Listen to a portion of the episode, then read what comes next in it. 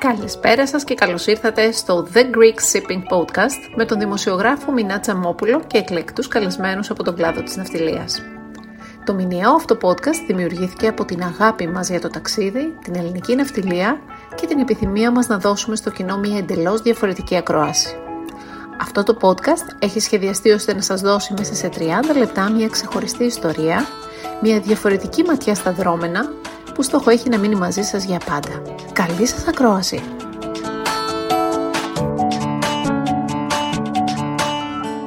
Καλησπέρα σας, ε, είμαι ο Μινάς Τσαμόπουλος ε, που έχω την τιμή στο πρώτο Greek Shipping Podcast να φιλοξενώ έναν άνθρωπο της ναυτιλίας, έναν άνθρωπο που έχει αφιερώσει το μεγαλύτερο μέρος της ζωής του στη θάλασσα, έναν άνθρωπο στις φλέβες του οποίου τρέχει θαλασσινό νερό, αλμυρό νερό, έναν άνθρωπο όπως είχα πει όταν είχα την τιμή να τον βραβεύσω σε μια εκδήλωση που έχει μεταφέρει τον τρόπο σκέψης του στη, στη επάγγελμά του, τον τρόπο σκέψης του στη θάλασσα.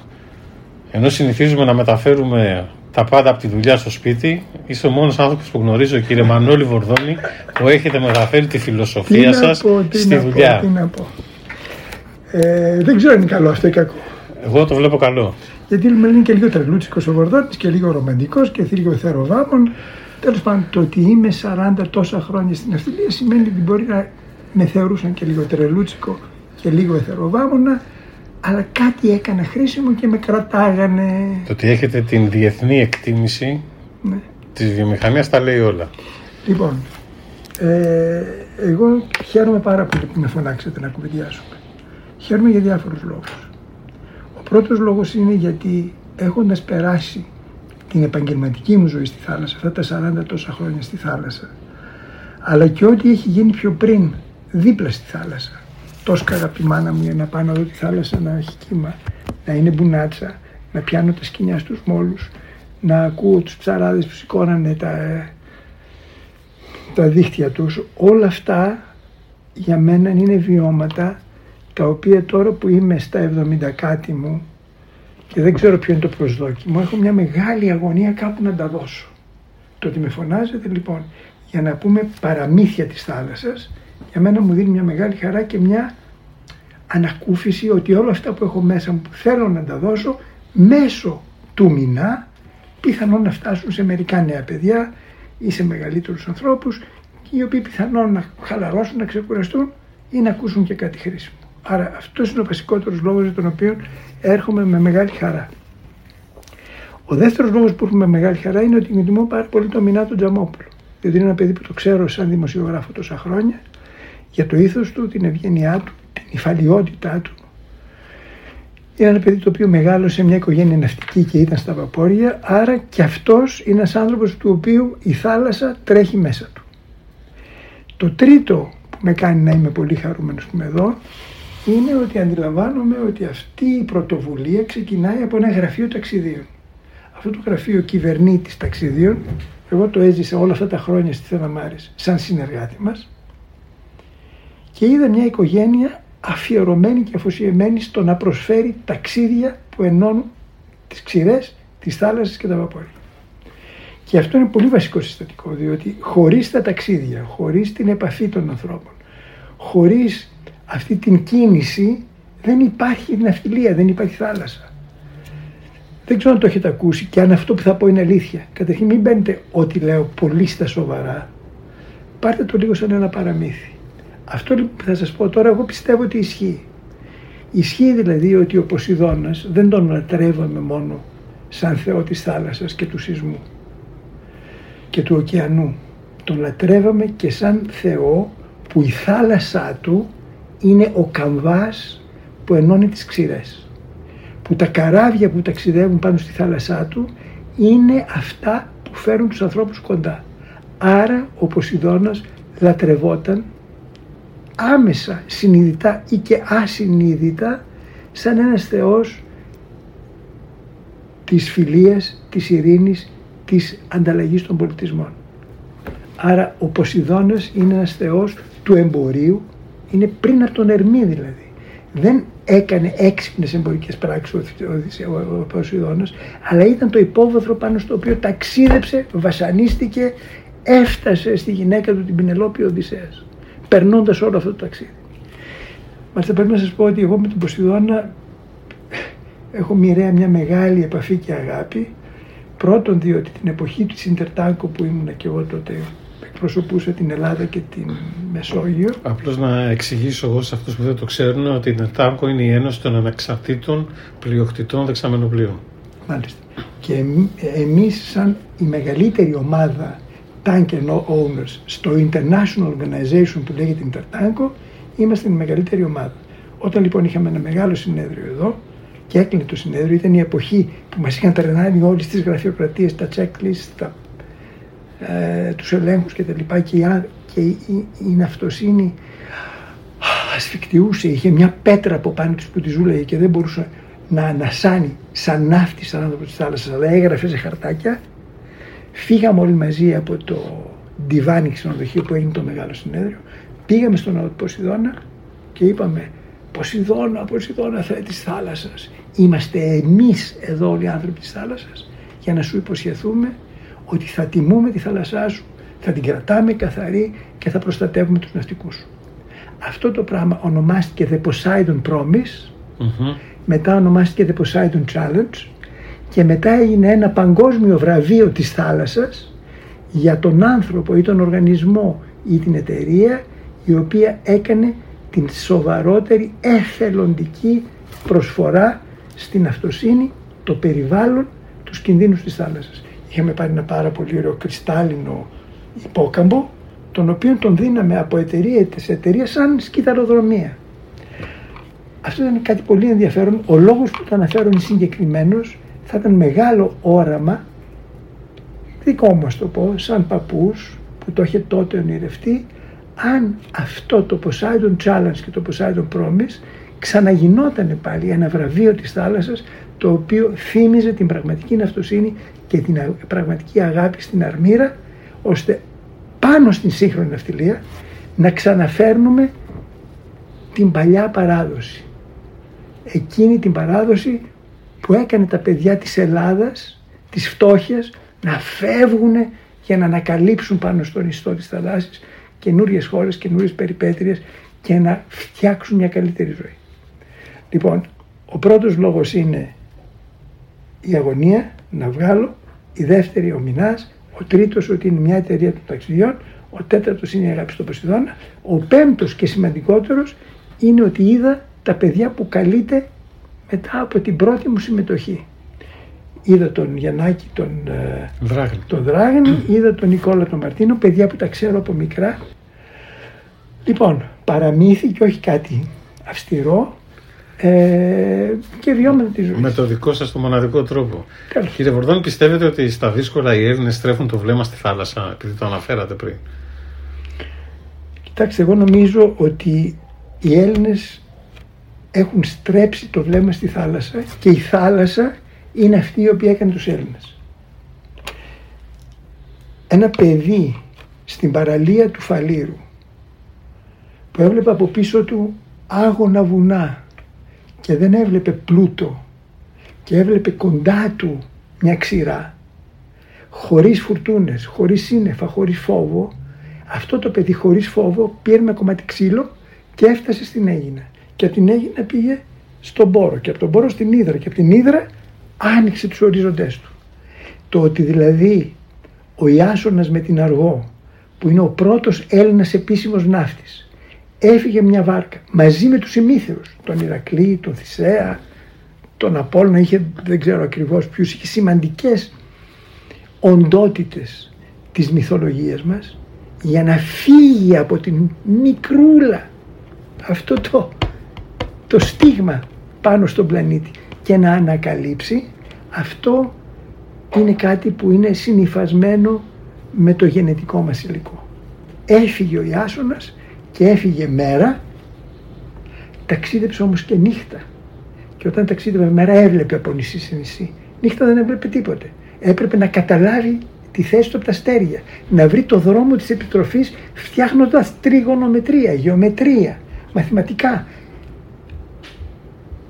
Conceptual, δηλαδή α, α, ευρεία, α, μη, μη ακριβή σκέψη Και αυτός ο τρόπος του conceptual thinking μαζί με το ταξίδι, μαζί με το ότι έφτασε στη Μαύρη Θάλασσα, στις πύλες, στο βασιλιά της, πώς λεγόταν ο βασιλιάς εκεί που, που του έδωσε την ιδέα. Έφτασε μέχρι την Κορχίδα. Ε, ναι, στην Κορχίδα και τα λοιπά. Με το Χρυσό Μαλλοδέρας. Είδε άλλους ανθρώπους, είδε άλλους πολιτισμούς, είδε άλλες θρησκείες. Ο βασιλιάς του είπε, παιδί μου, πού φτάσες εδώ,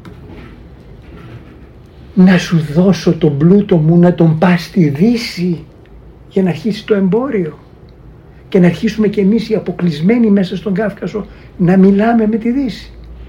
Και αυτό ήταν το χρυσό μαλλοδέρας.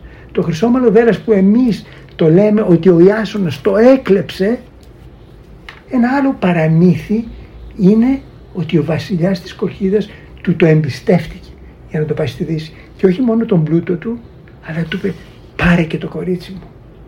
Πάρ το να το πας να ανοίξουν τα μάτια του σε ένα finishing school το οποίο ήταν ο πολιτισμός της Αθήνας και της Ελλάδας. Άρα λοιπόν εμείς είμαστε στραμμένοι στη θάλασσα πάντα και είμαστε στραμμένοι στη θέση της θάλασσας γιατί είμαστε μια χώρα μικρή, μια χώρα ορεινή που δεν σου επιτρέπει να ζήσεις άνετα, να σπείρεις, να βγάλεις τα μέταλλα, να βγάλεις τα χρυσάφια, να βγάλεις τα διαμάντια. Έπρεπε να ταξιδέψουμε για να ζήσουμε.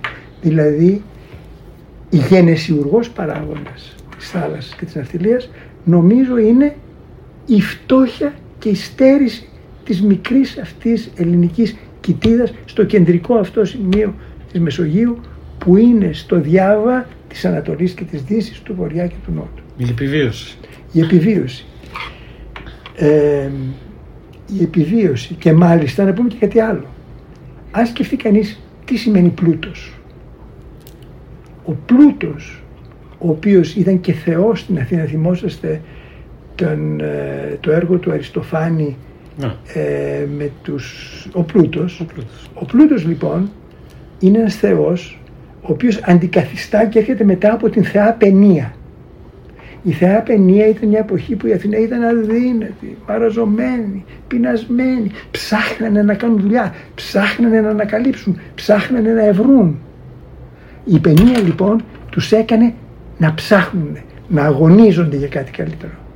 Και ο πλούτος που ήρθε από τι, ήρθε από τα αποτέλεσμα των ταξιδιών, ήρθε δηλαδή σαν αποτέλεσμα του πλού. Οι πλώες των Ελλήνων ήταν αυτές που φέρανε τον πλούτο στην Αθήνα και εγκατέστησαν τον Θεό πλούτο και ενώσαν την αφικτιονία της δήλου με τον κόσμο κτλ. Και όταν ήρθε ο πλούτος στην Αθήνα τότε βεβαίως οι Αθηναίοι αρχίσαν να στρουμπουλεύουν, να ξαπλώνουν και τους πήρε η μπάλα και τους πήρε νομίζω ο Πελοποννησιακός πόλεμος και χάσαν τα αυγά και τα πασχάλια και αρχίσαν να ξαναπροσκυνάνε και να παρακαλούν τη Θεά Παινία να ξανάρθει για να ξαναβρούν τη σφυριγυλότητα, την ανάγκη να ανακαλύψουν την ανάγκη της θάλασσας και της ναυτιλίας. Άρα είναι στραμμένοι τα μάτια των Ελλήνων στη θάλασσα και είναι η θάλασσα νομίζω το χωράφι στο οποίο κτίστηκε όχι μόνο ο πλούτος, αλλά κτίστηκε και η φιλοσοφία, κτίστηκε και η δημοκρατία. Διότι αν αυτοί δεν ταξιδεύανε νύχτα και δεν ασκούσαν το μυαλό τους στην αφηρημένη σκέψη και δεν λέγανε όταν επιστρέψαν πίσω εμείς θέλουμε ένα πολίτευμα που να παντρεύει τις διαφορετικότητες των λαών και τις θρησκείες και τους ανθρώπους. Άρα μόνο η δημοκρατία. Πάντα με εντυπωσιάζει αυτό το στατιστικό ότι στην Ελλάδα ζει το 0,15% του παγκόσμιου πληθυσμού και ελέγχει το 21% της παγκόσμιας ναυτιλίας. Για να έρθουμε στο σήμερα. Είμαστε, είμαστε κυρίαρχοι. Το 0,15% ελέγχει το 21%. Και αυτή η λέξη ελέγχει και είμαστε κυρίαρχοι αρέσει πολύ στους σπουδαίους και δυνατούς και σε αυτούς που τους αρέσει να καπνίζουν ένα μεγάλο πουρο. Είμαστε υπολογίσιμοι. Είμαστε υπολογίσιμοι νομίζω είμαστε υπολογίσιμοι σαν πυρήνας κοινωνίας ο οποίος είχε μέσα στην ιδιοσυγκρασία του την ανοιχτάδα, το ταξίδι, την περιπέτεια, το να αντιμετωπίσει τη φουρτούνα, να τα βγάλει πέρα, να χαρεί όταν φτάνει. Δεν είναι δηλαδή κυριαρχικά κατακτήματα αυτά ενός πολέμου. Είναι εκδηλώσεις ενός λαού ο οποίος ξεκινάει και ταξιδεύει σαν φίλος, ψάχνοντας. Να σας πω κάτι που εμένα μου φαίνεται σημαντικό. Πάλι είναι παραμύθι. Τώρα με τους Τούρκους έχουμε ένα πρόβλημα και μας λένε ότι είναι δικά μας τα νησιά, δικιά μας η μικρασία κτλ. Και λέμε πού τα βρήκατε; Λέει το αγοράσαμε με τους Βενετούς, έχουμε τίτλους. Και δεν υπάρχουν ελληνικοί τίτλοι, γιατί δεν υπήρχε ποτέ ελληνικό κράτος, δεν υπήρχε ποτέ ελληνική αυτοκρατορία. Η πρώτη αυτοκρατορία ήταν η Ρωμαϊκή. Αλλά το πρώτο διοικητικό εργαλείο που ήταν η, η Ρωμαϊκή Αυτοκρατορία που ένωσε τις χώρες κάτω από ένα σύστημα το οποίο ονομάστηκε αυτοκρατορία, έχει το θέμα κρατώ και αυτός εγώ κρατώ, πριν από την αυτοκρατορία της Ρώμης υπήρχε η παρουσία του ελληνισμού. Ο Μεγαλέξανδρος εκεί που έφτιαξε, εκεί που έφτασε, δεν βιάστηκε να χτίσει μια αυτοκρατορία. Έφτασε, καθιερώθηκε, καταξιώθηκε με το ελληνικό πνεύμα, χωρίς αστυνομικό κράτος. Άρα δηλαδή η προύπαρξη της, του οικουμενικού ελληνισμού χωρίς να υπάρχει διοικητικό εργαλείο ε, κάνει την, τον ελληνισμό να υπάρχει παντού να υπάρχει και να δεν θα έλεγα τη λέξη κυριαρχή να υπάρχει και να καθορίζει, να υπάρχει και να επηρεάζει, να υπάρχει και να κατευθύνει. This is leadership. Leadership δεν σημαίνει πόλεμος, δεν σημαίνει ισχύς, δεν σημαίνει καταπίεση. Και αυτή είναι η γοητεία και η μοναδικότητα του ελληνικού πολιτισμού. Ότι ξαπλωνόμαστε, εγκαθιστόμαστε, έτσι, γινόμαστε αποδεκτοί, επηρεάζουμε χωρίς δύναμη. Κύριε Βορδόνη, το ελληνικό θαύμα, εσείς στην ναυτιλία, το ελληνικό ναυτιλιακό θαύμα, εσείς πώς το ορίζετε, έτσι όπως το έχετε ζήσει αυτά τα 45 χρόνια στην ναυτιλιακή βιομηχανία. Ξεκινώντας λοιπόν από αυτό το DNA και από αυτή τη μεγάλη προϊστορία, η οποία γεννήθηκε από παράγοντες γεωφυσικούς, από το ανοιχτό ορίζοντα, τον ήλιο, το γαλήνιο Αιγαίο το οποίο δεν είχε φόβο, το βλέμμα των, των αναχαιών είναι βλέμμα αφοβίας. Δεν έχουμε τον φόβο, δεν έχουμε το κλείσιμο, δεν έχουμε όλα αυτά τα οποία μας κάνουν να θέλουμε να είμαστε δυνατοί και πολεμοχαρείς. Είμαστε άφοβοι, ελεύθεροι, ανοιχτοί, φιλικοί. Λοιπόν, αυτά τα στοιχεία μας που μας έμαθαν να ταξιδεύουμε στις θάλασσες και να αντιμετωπίζουμε τις φουρτούνες χωρίς φόβο και να φτάνουμε στις ακτές και να μας λέει ο βασιλιάς της Κολχίδας πάρτε τη μηδία και τον πλούτο μου και να δημιουργούμε εμείς το εμπόριο αυτά όλα τα συστατικά του DNA που ξεκινάει από τη μικρή αυτή κοιτίδα της Ελλάδας και από τη μεγάλη φτώχεια της Ελλάδας αυτά τα συστατικά νομίζω είναι καθοριστικά όλα αυτά τα χρόνια έτσι, και έχτισαν τις ναυτιλίες οι οποίες τότε ταξιδεύαν με τις τριήρεις, ανακαλύπτουν τον κόσμο, φτάσαν στο Γιβραλτάρ, έτσι. Κάνουμε ένα μεγάλο άλμα, πάμε και, για μιλά, και μιλάμε για την ελληνική ναυτιλία η οποία μετέφερε τα φορτία του Σουλτάνου και της Εκατερίνης της Ρωσίας. Mm-hmm. Ποιο ήταν οι ναύτες οι οποίοι μεταφέραν τα φορτία του κόσμου; Ήταν τα ελληνόπεδα της στόχιας, κατεκτημένα. Έτσι. Μετά από την, από την τουρκοκρατία έχουμε τον ελληνικό στόλο και πάλι τη θάλασσα να δουλεύει για την απελευθέρωση και την ανάκτηση της ελευθερίας των Ελλήνων. Και αυτή είναι η διαφορά μεταξύ του ελληνικού πολέμου και του τουρκικού πολέμου. Οι μεν Τούρκοι στρατιώτες, φαντάροι, πολεμήσανε για να κρατήσουν το δοβλέτη, την περιουσία τους. Τα ελληνόπουλα ναύτες ταξιδέψανε για να κερδίσουν την ελευθεριά τους. Είναι δύο πόλεμοι, δύο μανάδες που χάνουν τα παιδιά τους και κλαίνε, αλλά με τελείως διαφορετικά κριτήρια και στόχο. Εμείς λοιπόν με αυτήν την αγάπη και μανία της ελεύθερης ανάσας και να προχωράμε μπροστά, αυτό είναι που κάνει την αυτιλία να μεγαλώνει στον Ιάσονα, να συνεχίζεται σε όλα τα χρόνια και να κατακτά και να αναγνωρίζει τον κόσμο. Δηλαδή οι Έλληνες που πήγαν στον Τάραντο, που πήγαν στη Μασαλία, που πήγαν στο Γιβραλτάρ, που φτάσαν στη Σκοτία, έτσι, όλα αυτοί που τα δείχνουν δεν πήγαν σαν κατακτητές. Πήγαν σαν επισκέπτες, πήγαν σαν άνθρωποι που μεταδώσαν πολιτισμό και πήραν πολιτισμό. Οι Βίκινγκς που πήγαν από, από την Νορβηγία στην Αγγλία πήγανε και κάνανε πολέμους. Γίνανε, ο ένας σκότωνε τον άλλον, κατακτήσανε. Έτσι ήταν άλλοι πολιτισμοί. Εμείς μεταφέραμε τότε την ανοιχτότητα του πολιτισμού μας που νομίζω ότι αυτή η ιδιοσυγκρασία του πολιτισμού κάνει την ελληνικότητα να μπορεί να διατηρείται σε όλους αυτούς τους αιώνες. Διότι είναι μία έφεση προς τη θάλασσα, έφεση προς την αφοβία ή μάλλον είναι συνειδητή αφοβία που παίρνει τα ρίσκα της θάλασσας, των οικονομικών κινδύνων, των κινδύνων του τι συμβαίνει στις διάφορες χώρες, πόλεμοι, απεργίες. Ε; Αυτά λοιπόν εμείς σαν Έλληνες έχουμε μάθει μέσα στο DNA μας λόγω της αφοβίας που ήρθε το κλίμα μας λέω εγώ στο παραμύθι μου έτσι, που μας κάνει να αντιμετωπίσουμε με την ίδια αισιοδοξία και θετικό βλέμμα και να μην μας σταματάει ούτε η πρώτη κρίση, ούτε η δεύτερη κρίση, ούτε το Lehman Collapse, ούτε το COVID, ούτε τίποτα. Συνέχεια προχωράμε, προχωράμε, προχωράμε και είμαστε στη θάλασσα. Λες κυρίαρχοι, είμαστε στη θάλασσα αποδεκτοί, όχι κυρίαρχοι. Είμαστε η μεγαλύτερη ναυτιλία την οποία λίγοι αντιμάχονται και πολλοί σέβονται.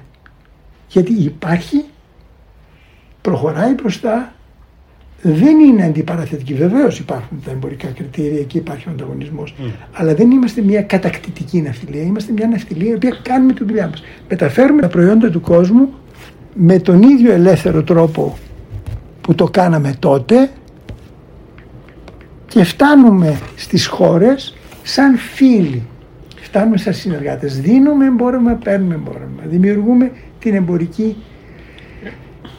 δραστηριότητα. Επειδή ακριβώς δεν είμαστε κατακτητικοί και είμαστε αποδεκτοί, μήπως γι' αυτό επικρατούμε, διότι οι εκάστοτε μεγάλες δυνάμεις εμπορικές και όχι μόνο μας επιλέγουν γιατί δεν διαλέγουμε πλευρά και κάνουμε σωστά τη δουλειά μας; Είναι πάρα πολύ αστοχό νομίζω αυτό που λες. Δηλαδή μην το ρωτάς εμένα, αυτό που λες έρχεται σαν συμπέρασμα της κουβέντας μας και νομίζω ότι είναι πάρα πολύ εύστοχο συμπέρασμα. Ναι, είμαστε αποδεκτοί, δηλαδή, εγώ τόσα χρόνια στην Αμάρης είχαμε 40 εκατομμύρια τόνους για την Exxon, 35 για την BP, για την Total.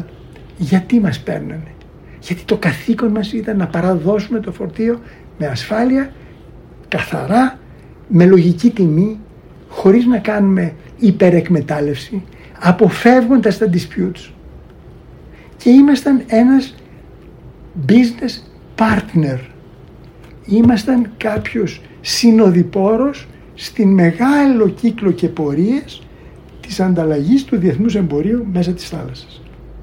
Κύριε Βορδόνη, στα νέα παιδιά που μας ακούνε, είτε είναι στην αυτιλία, είτε θέλουν να επιλέξουν την αυτιλία. Τι έχετε να πείτε; Α, να συμπληρώσω βέβαια ότι τα ναυτικά, τα επαγγέλματα τα οποία σχετίζονται με την αυτιλία έχουν πολλαπλασιαστεί. Εγώ νομίζω ότι επειδή καπετάνιος και ο ναύτης κάνουν μια πάρα πολύ σύνθετη, δύσκολη, πολύπλοκη δουλειά, έρχονται πλέον τα πολυτεχνία και οι σπουδές να εξοπλίσουν αυτό τον τόσο δύσκολο χώρο που είναι δύσκολος γιατί, γιατί αντιμετωπίζει τα στοιχεία, τα στοιχιά της φύσης στη μεγαλύτερη τους εκδήλωση.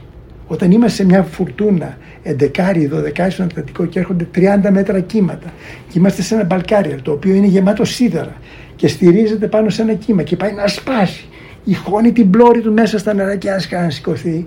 Αυτό θέλει πολλούς επιστήμονες να δουλεύουν από πίσω για να κάνουν το καράβι να ξανασηκωθεί. Πάντως να πούμε και ότι η τεχνογνωσία των ε, ναυτικών μας είναι αυτό που πάει μπροστά την ναυτιλία. Από εκεί ξεκινάει και η τεχνογνωσία των ναυτικών μας δίνει το scientific brief στους επιστήμονες για να ικανοποιήσουν την απέτηση αυτή την πραγματική της φύσης διότι μόνο αυτοί το έχουν δει. Οι άλλοι και εμείς οι καλαμαράδες. Εγώ λέω όταν βρέθηκα να δουλεύω με τη Θαναμάρης που τότε ο Θανάσης Μαρτίνου είπε έλα να δούμε τι μπορείς να κάνεις. Είχα ένα σύνδρομο ότι εγώ πήγα σαν ένα παιδί του σχολείου, ένας καλαμαράς να ζήσω κοντά σε ανθρώπους της θάλασσας που την είχαν φάει τη θάλασσα και την αρμήρα με το κουτάλι. Λοιπόν, έπρεπε να μπορέσω να σταθώ, να με δεχθούν και να τους καταλάβω και να γίνουμε φίλοι και συνεργάτες, το οποίο δεν ήταν απλό, γιατί είχαν άλλη γλώσσα, άλλα βιώματα. Αυτό πώς συνέβη, διότι αισθανθήκαμε τη συμπληρωματικότητά μας. Εγώ σεβάστηκα πάρα πολύ αυτό που άκουγα και την αγωνία και τον κίνδυνο και τα προβλήματα που περνάγανε και αυτά τα πράγματα εγώ τότε που βρέθηκα στην Αναμάρη σαν πολύ νέο παιδί Πώς βρεθήκατε εκεί, σε αυτή τη μεγάλη εταιρεία; ε, εγώ καταρχήν Άλλο είχα έχετε σπουδάσεις. δύο μεγάλα πράγματα στη ζωή μου. Το πρώτο ήταν μια μεγάλη περιέργεια. Γιατί βρέχει, γιατί χιονίζει, ξημέρωσε, πώς δουλεύουν τα κομπιούτερς κτλ. Είχα μια μεγάλη περιέργεια η οποία με έκανε να σπουδάσω φυσική. Παράλληλα είχα μια μανία με τη θάλασσα. Το έσκαγα από τη μάνα μου και πήγαινα στη θάλασσα. Μανία. μανία. Το- με- Στις, στις πέτσες που μεγάλωσε η πατρίδα μου είναι Κίμολος. Κέντρο Αιγαίο. Αλλά μεγάλωσε στις πέτσες. Στις πέτσες οι παλιοί με φωνάζαν το παιδί του μόλου. Διότι ξύπναγα 7 ώρα το πρωί και πήγαινα και όποια βάρκα ερχόταν έπιανα την παρούμα να τη δέσω, να βοηθήσουν να βγουν τα ψάρια, να βοηθήσουν να βγουν οι άνθρωποι. Δηλαδή ήμουν στη θάλασσα και στους ανθρώπους της. Άρα λοιπόν έπρεπε έπρεπε αυτά να παντρέψω. Όταν τέλειωσα τη φυσική βρέθηκα με ένα δάσκαλο ο οποίος έκανε κάτι που το έλεγε futurology και πήγα κοντά του εφαρμόζοντας αυτό που λέει, έκανε αυτό που λεγόταν systems theory και control theory σε προβλήματα ναυτιλίας αυτό έτυχε να διαβάσει κάτι ο Θανάσης ο Μαρτίνος, έτυχε να τρώμε μαζί σε ένα κουμπάρο που είμαστε μαζί φαντάρι, μου λέει δεν έρχεσαι να με δεις να δούμε τι μπορεί να κάνεις για μας, πήγα και τον είδα, μου λέει θες να δουλέψεις έξι μήνες χωρίς να πληρωθείς.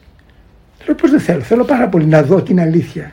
Πήγα κάθε έξι μήνες, έγινε μια αστεία ιστορία την οποία δεν ξέρω αν ο χρόνος μας επιτρέπει, είναι Μας ενδιαφέρουσα. επιτρέπει. Μας Α. επιτρέπει. Λοιπόν, μου λένε δεν θα πληρωθείς. Πάω εγώ έξι μήνες ανεβοκατέβανα τα σκαλιά και έγραφα θεωρίες. Κάποια στιγμή όταν τελειώσαν οι έξι μήνες πήγα με το όμω στο Θανάση τον Μαρτίνο, ο οποίος και αυτός ήταν νέο παιδί. Και αυτός μάθαινε. Τα διαβάζει και μου λέει: Κοίταξε, το τι μπουρδολογία έχεις γράψει, πράγματα τα οποία δεν εφαρμόζονται, δεν μπορείς να φανταστείς. Αλλά αν θες να δουλέψεις για μας, θα έχεις μια θέση. Καλά λέω και Θανάση, θα το σκεφτώ. Έχω παντρευτεί, πάμε με τη γυναίκα μου, εκείνη είναι οδοντίατρος, θα κάνει δακτορικό, εγώ κάνω τα δακτορικά μου και τα λοιπά, θα δω. Πάω χαιρετάω όλο τον κόσμο και όλοι ήταν πάρα πολύ φιλικοί και καλοί απέναντί μου γιατί πράγματι είχαμε συνδεθεί. Πάω λοιπόν και στον κύριο, δεν λέω το όνομά του, τον προσωπάρχη, ο οποίος και αυτός ήταν πολύ φίλος. Και με την παιδοβήσει με μια αφάνταστη εχθρικότητα. Και λέω, γιατί κύριε προσωπάρχη με αντιμετωπίζετε έτσι; Τώρα που φεύγω με αντιμετωπίζετε έτσι; Δεν ξέρεις, λέει, και δεν έχεις καταλάβει τι σημαίνει. Λέω, δεν έχω καταλάβει. Μου είπε ο κύριος Θανάσης να σου δώσω 12.000 το μήνα. Την ώρα που εσύ ήξερες ότι είσαι εδώ για να μην πληρωθείς. 12.000 το μήνα. Το ξέρεις ότι εγώ παίρνω τρεις. Λέω, κύριε, κύριε, κύριε, κύριε Προσωπάρχα, τι να πω, δεν ξέρω. Τέλος πάντων, θα κάνω το εξής. Επειδή σε είδα ένα Σάββατο που δεν ήρθες και ένα Σάββατο που ήρθες 11 ώρα, γιατί το δουλεύουμε τα Σάββατα, θα σου κόψω 7 ώρες, 8 ώρες του Σαββάτου και 4 του. Άρα θα πάρεις 12 επί 6 μείον τόσες ώρες. Εγώ. Τι μου είπανε και δεν φουρτούνιασε. Και λέω, κύριε Προσωπάρχα, πάρτε σας παρακαλώ αυτά τα χρήματα και δώστε τα στον εαυτό σας και στον καπιταλιστή εργοδότη σας. Εγώ φεύγω. Μετά από μερικούς μήνες που είμαι στην Αγγλία, συναντάω τον Θανάση τον Μαρδίνο μπροστά στο Selfridges. Και μου λέει: Δεν μου λες, είσαι τελείως τρελός. Γιατί εσύ μένα δεν με χαιρέτησες και σηκώθηκε και έφυγες. Λέω και Θανάση, να σου πω, αυτό την ιστορία την ξέρετε με τον. Μου λέει: Κοίταξε, εσύ είσαι πολύ σαλεμένος. Εγώ θα σου πω κάτι. Ότι αν θέλεις να δουλέψεις να έρθεις μαζί μας, θα έρθεις ως την 1η Ιουλίου. Αν έρθεις ως την 1η Ιουλίου, θα σε πάρουμε. Αν το αποφασίσεις τις δύο, ξέχνα μας. Να ξέρεις ότι είναι μεγάλη ευκαιρία για τη ζωή σου. Γιατί εμείς είμαστε, προχωράμε μπροστά, είμαστε καλοί άνθρωποι και θα πετύχουμε. Και το να είσαι μαζί μας θα είναι καλό για σένα. Πάω εγώ σπίτι. Μετά βλέπω τη γυναίκα μου, της τα λέω. Εκείνη τη στιγμή είχε μια καθυστέρηση εκείνη και μαθαίνουμε ότι είναι έγκυος για τον Μανολάκη μας, το πρώτο μας παιδί. Και λέμε τώρα με παιδί, με δακτορικά, με αυτό κτλ. Καλή δουλειά φαίνεται. Τα μαζέψαμε και γυρίσαμε Όλοι καλοί ιονοί μαζεμένοι. και βγήκε να μάθει.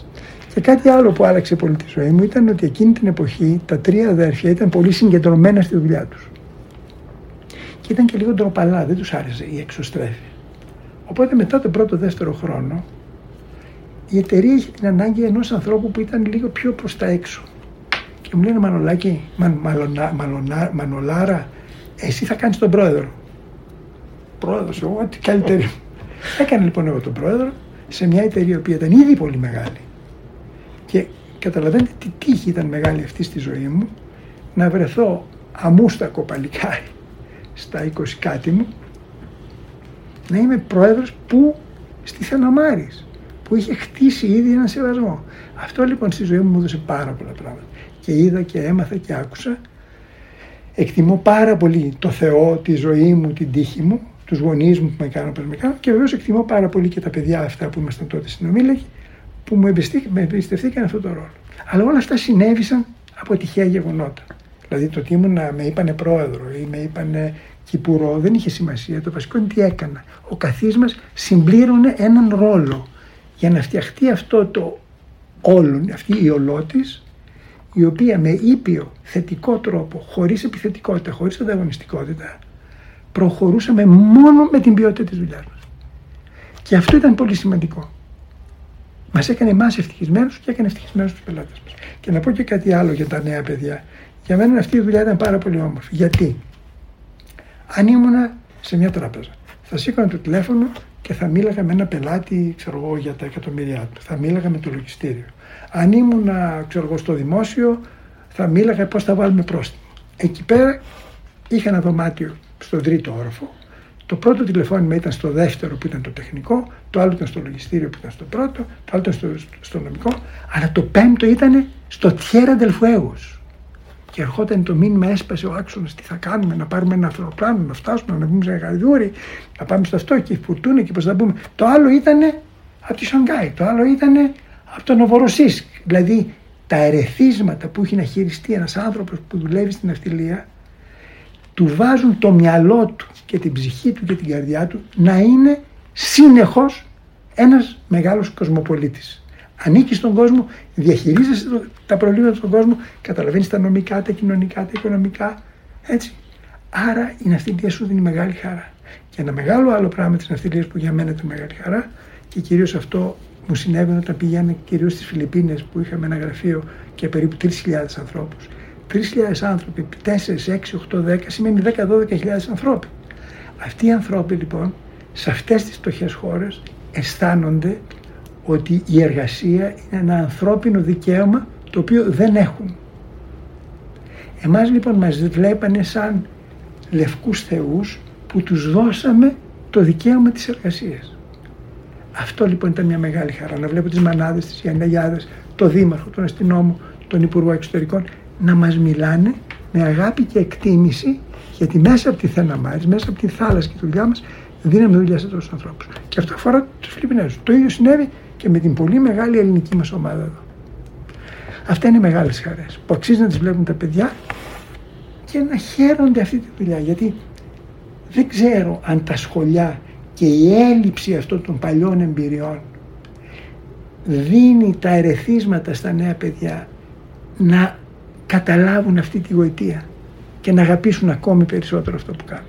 Είναι πολύ οικονομικά, πολύ τεχνικά, πολύ τεχνολογικά, πολύ κανονιστικά, Αυτά πρέπει να τα ξέρουμε, είναι σημαντικά, αλλά δεν είναι η γοητεία της θάλασσας. Η γοητεία της θάλασσας και η αρμύρα της είναι άλλα πράγματα.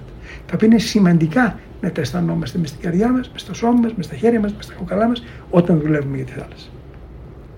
Κύριε Βορδόνη, νομίζω ότι κάνατε το, το ιδανικό κλείσιμο που μας αφήνει όμως και μια γέφυρα για ένα επόμενο podcast γιατί αυτό μας ενδιαφέρει η εμπειρία σας στην αυτιλία και το κάλεσμα προς την νεολαία. Για μένα είναι λοιπόν το επόμενο podcast που θα είναι με τον Γιαννάκη, τον Δράγνη και τον Νικόλα τον Μαρτίνο. Για μένα ελπίζω ότι αυτά που κουβεντιάσαμε να τους δίνουν την πάρα, μια πάσα καλή, για να αναπτύξουν εκείνοι το πώς αισθάνονται τώρα που τρέχουν σοβαρές ναυτιλιακές εταιρείες. Αυτό είναι πολύ σημαντικό. Κύριε Βορδόνη, σας ευχαριστώ πάρα πολύ. Εγώ ευχαριστώ που μου την ευκαιρία. Έτσι. Γεια είστε καλά.